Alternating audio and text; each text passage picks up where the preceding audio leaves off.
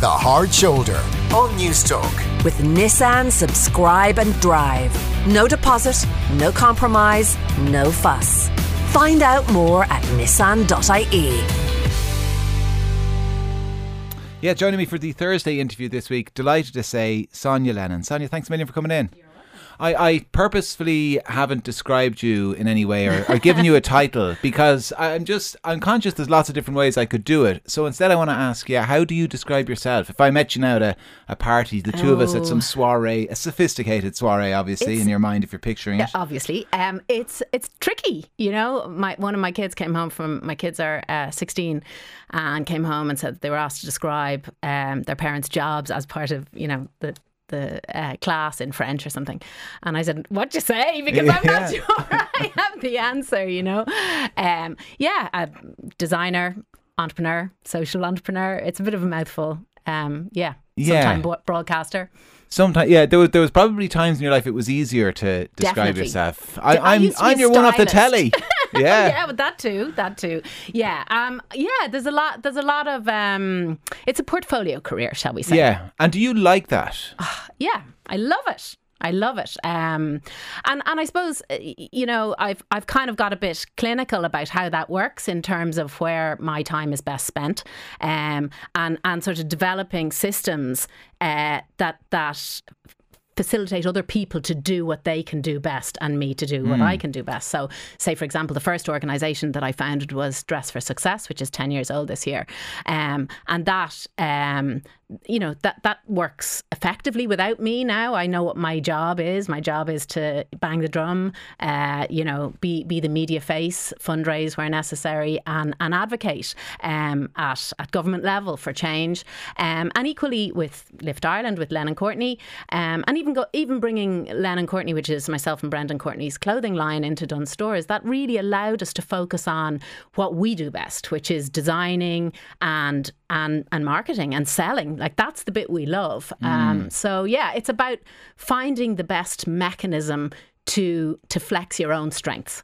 And, and I mean, it, it takes a kind of a, a certain personality type, or maybe do you think it takes a certain personality type to embrace that that type of career? We'll put it that way. That's kind of a little chaotic, and you maybe don't know what one day is going to be from the rest. you, Kieran? Yeah. it's not chaotic. Um, it's it's um, it's complex, but it's not chaotic. I'm not mad about chaos. Um, I think definitely. But it's not the kind of you're not the tea drinking public servant. We'll put it that way. No, no. And I suppose when I was 20, I left um, employment.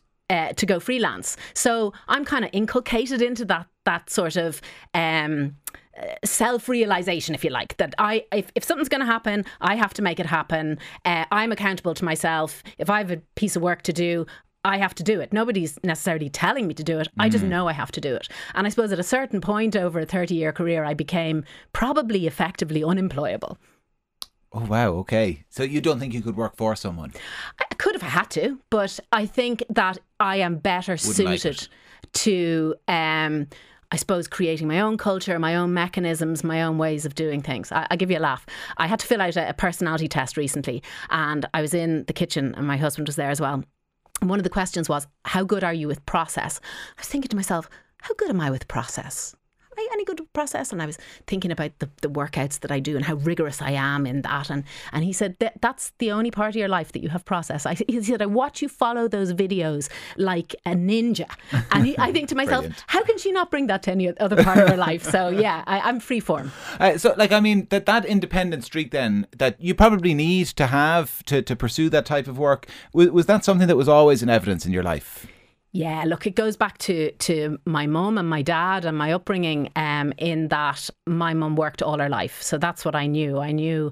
Um, and her mantras were always have your running away money, um, always be part of the revenue to be part of the decision making, and that's really key. And uh, you know, a lot of the work that I'm doing now with the Work Equal campaign um, for workplace equality is is around that. Like, how do we get better representation um, at decision making tables? Because that's that's what matters. You know, who's who's making the decision to do X, Y, or Z, and, and does it represent the population? And, and listen, that that work equal campaign. I know I read as well. Like you're studying as well well in this area, and yourself and Brendan Courtney, and, Yeah. and, and, and diversity and inclusion. And I, I heard somebody describe this really well recently. Kieran? Well, they just described it really well. They talked about like it, it used to be about counting heads, and now it's about making heads count. You know what I mean? That there was a kind of an element of box ticking for a long time, maybe about diversity and inclusion. Not for a long time. That suggests that we had have had diversity Yeah, and inclusion for a long such time. a new area, yeah, you but, know? But that it, it is a really evolving area. Well, I tell you what I find really interesting about it. So, myself and Brendan are both doing a master's in business equality. Diversity and inclusion in IADT at the moment, and we're currently writing our thesis. What I find is really interesting about it is it all boils down to um, business. At the end of the day, this is this is what I'm interested in. How do we make the best of our people in our businesses?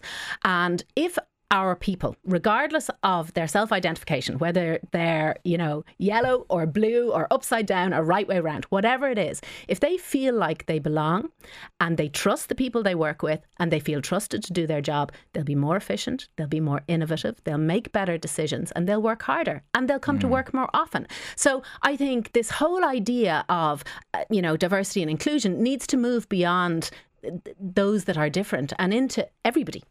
Do you think though that that change is often driven by people who maybe maybe I don't I don't say would would have been different, uh, but uh, the type of people who were excluded.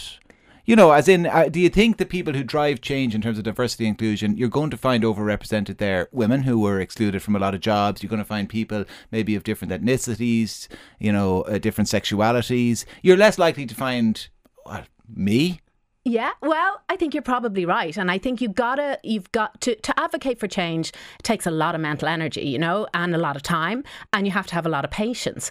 And you have to have a passion to do that. And, and more likely, the people who have a passion to do that are those that feel that they're not being treated equally. So, you know, for me, when, when I started Dress for Success and the advocacy, advocacy work around Work Equal, it was about women. Get, you know, get women to the table, you know, try and create or, or, or recreate systems that worked better for women. And, and so the big challenge is, you know, you think you can fix the woman to fix the problem. You actually can't because the legacy systems are a bit broken.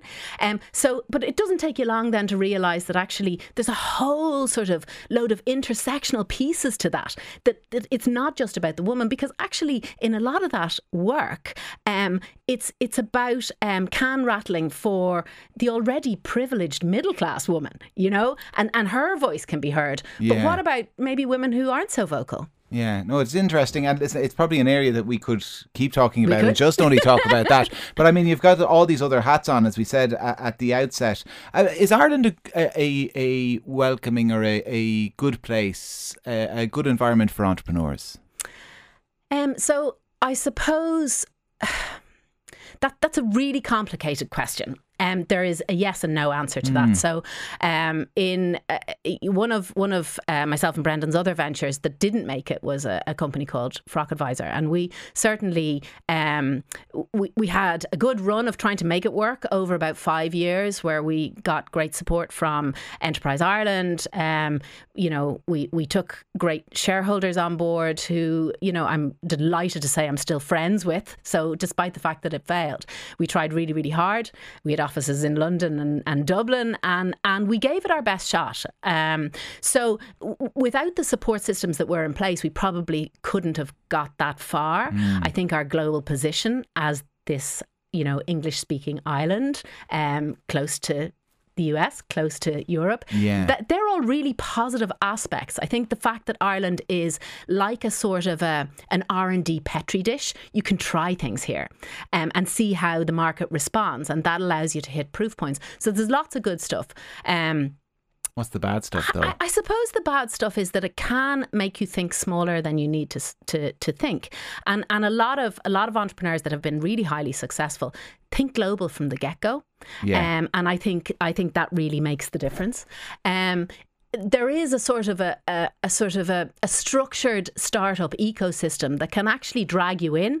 And I don't think this is particularly an Irish thing. I think it's probably the way the system works that you end up kind of being sucked into a vortex and doing things the way, um, you know, a raft of mentors say you should do them, which may not be the way for your business, depending on what, you, Yeah. what you're trying to achieve. There's an entire uh, industry of BS around mentorship, Oh, listen? I, I used to have a schlep when we were fundraising and we'd go and speak to an audience. And I used to ask, you know, put your hand up if you have a startup and you'd get maybe, you know, 50% of the audience. Put your hand up if you are in an industry that supports startup and you'd get 40 45%. Put your hand up if you're a, if you're funding, if you're if you're an investor and you'd get this little tiny smattering of hands, you know? So that that peripheral um, sector is huge. Yeah, it absolutely is. I mean, how how difficult has it been for the various businesses over the last year and a half? Oh, look, it's it's. I don't think any business hasn't been affected. The lucky ones have you know, cashed in, have, have seen a payday. They maybe had a, a, a, a lockup full of garden furniture and now they're in the Bahamas. Yeah, I don't exactly, know, you know. But I think for most sectors, it's been really challenging. And for fashion, um, it, it was really tough, you know, because I think the, the, the wisdom on the street was fashion is dead. People are wearing loungewear. Um, they're not dressing up. They've forgotten how to wear high heels. They don't put lipstick on. They're wearing masks. Everything's just gone a little bit slack. Um, and we, I suppose, myself and Brendan, um, really felt confident that fashion is pendular, you know, and and if it goes really far the other way. You better be damn sure it's going to go really far back the other way. And we had the support of Dunnes Stores through that. It, it wasn't easy, but um, we're, we're coming out fighting and, and stronger. And we've been able to kind of um, rewrite the playbook, if you like. Yeah. What, what's what's our point in existing, um, and really think hard about the woman that we serve and what we're offering. And how did you personally find it the last year and a half? Um, I. I'm I'm one of the lucky ones, right? So I'm in uh, a loving relationship. I have two kids that I don't hate. I actually, you know, really Bet enjoy they drive you company. mad, though. Do you know? uh, Look, uh, at times, absolutely, everybody drives everybody mad at times. But we had a, we had a, a nice lockdown. Um, we live in a nice house.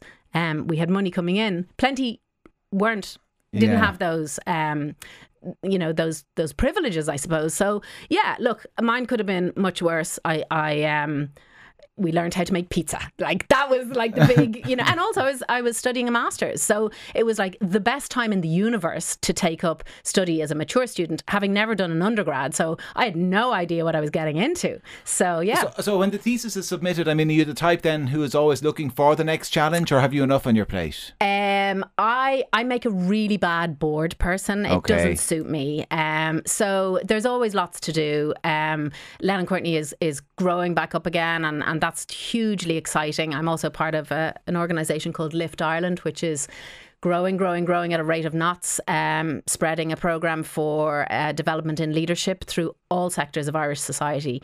Um, but what I said at the beginning is I'm really clear what my role in that is. So so everything is is quite defined.